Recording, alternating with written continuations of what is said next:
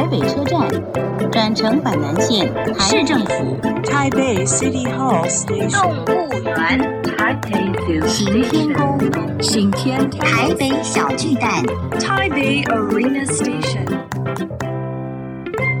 聊台北学英语，欢迎收听台北英语通。Welcome to Taipei English Pass.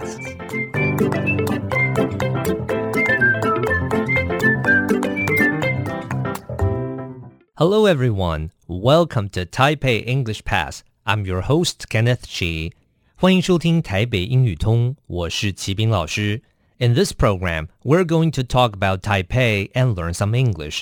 这个节目我们要来聊聊台北，学学英语。Today, my special guest is Jasmine Chen, who's from the Department of Education, Taipei City Government. 今天我的来宾是陈专伟，他来自台北市政府教育局。麻烦 Jasmine 跟我们打个招呼。大家好，我是 Jasmine Chen，我是一聪，很高兴又跟大家见面了。OK，那么讲到我们是台北英语通，当然就要聊聊学英语喽。那所以我这一集想要请问一下我们的这个 Jasmine，说是不是跟我们分享一下你的 experience of learning English？ 啊、呃，我是土生土长的台湾人，嗯，台北人，在台北求学。我其实小学、国中、高中、大学都在台北市的界限范围内，哈，都没有都没有出过台北市。那我们小时候那个时候的小学，其实还没有英文课。大家应该，嗯，如果有印象的话，台北市有小学的英文课是从。民国九十年开始的啊，所以我就透露年纪。那我那时候其实呃，国小是没有英文课的，所以我们的英文学习会比较在课后的部分，就是透过补习。那国中阶段，因为当时还是联考，所以我们会有非常非常多的背诵跟听读。是。那到高中的阶段，就是呃，觉得对英语的学习是有兴趣的，所以就是除了课内的英文课之外，其实当时就已经会大量的阅读英文的相关的小说或者是杂志。我觉得就是阅读。这件事情啊，不管是在阅读素养的养成，或是语文的学习上面，其实是非常非常重要的。那进入大学之后，因为呃会有看原文书啊，跟很多的一个需求，那所以有继续培养就是对英文阅读的习惯。嗯、那那个时候也有在啊、呃，就是英文的补习班，就是教小朋友英文跟学习。嗯、那后来出社会之后呢，会发现，在英文上面好像在读在写上面好像没有问题，嗯、是怎么好像在听跟说的部分，就是没有办法像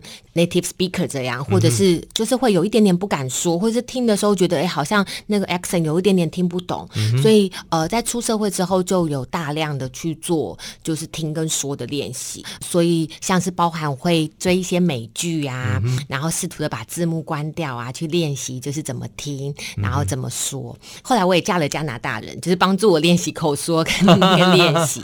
那我觉得。在工作上面，英文的学习真的是非常必要的。是，那我就是也祈勉，就是我们的小朋友们，就是多多练习英文。而且我们现在是一个非常非常数位化的时代，相较于我的时代，所以你只要打开 YouTube，你只要打开网站上，就有很多免费的英文学习的资源。甚至你看 NBA，如果你喜欢看运动，你喜欢听一些音乐，就是你都可以尝试着做，就是不同语言的学习，多一个语言就是。多打开一扇窗。OK，那最后一个小问题，嗯、要介绍给我们广大市民，有没有什么你觉得特别好的 tips 可以来学英文的？我觉得就是追美剧是一个很有趣的方式。我会追我自己喜欢看的有趣的美国的影集。那从早期的大学的时候是看 Friends，、后来大学毕业之后，当然现在更多了，就是我们有好多不同的平台。就是啊、呃，我觉得追剧然后看学英文跟听英文是可以进步很快的。好。谢谢 Jasmine 过去一连几天来跟我们聊聊我们台北市的 education。嗯。Useful English，实用英语。Digital，digital 是一个形容词，叫做数位的或数码的。我们都说我们现在活在一个数位的时代，英文就可以说。We are living in the digital era。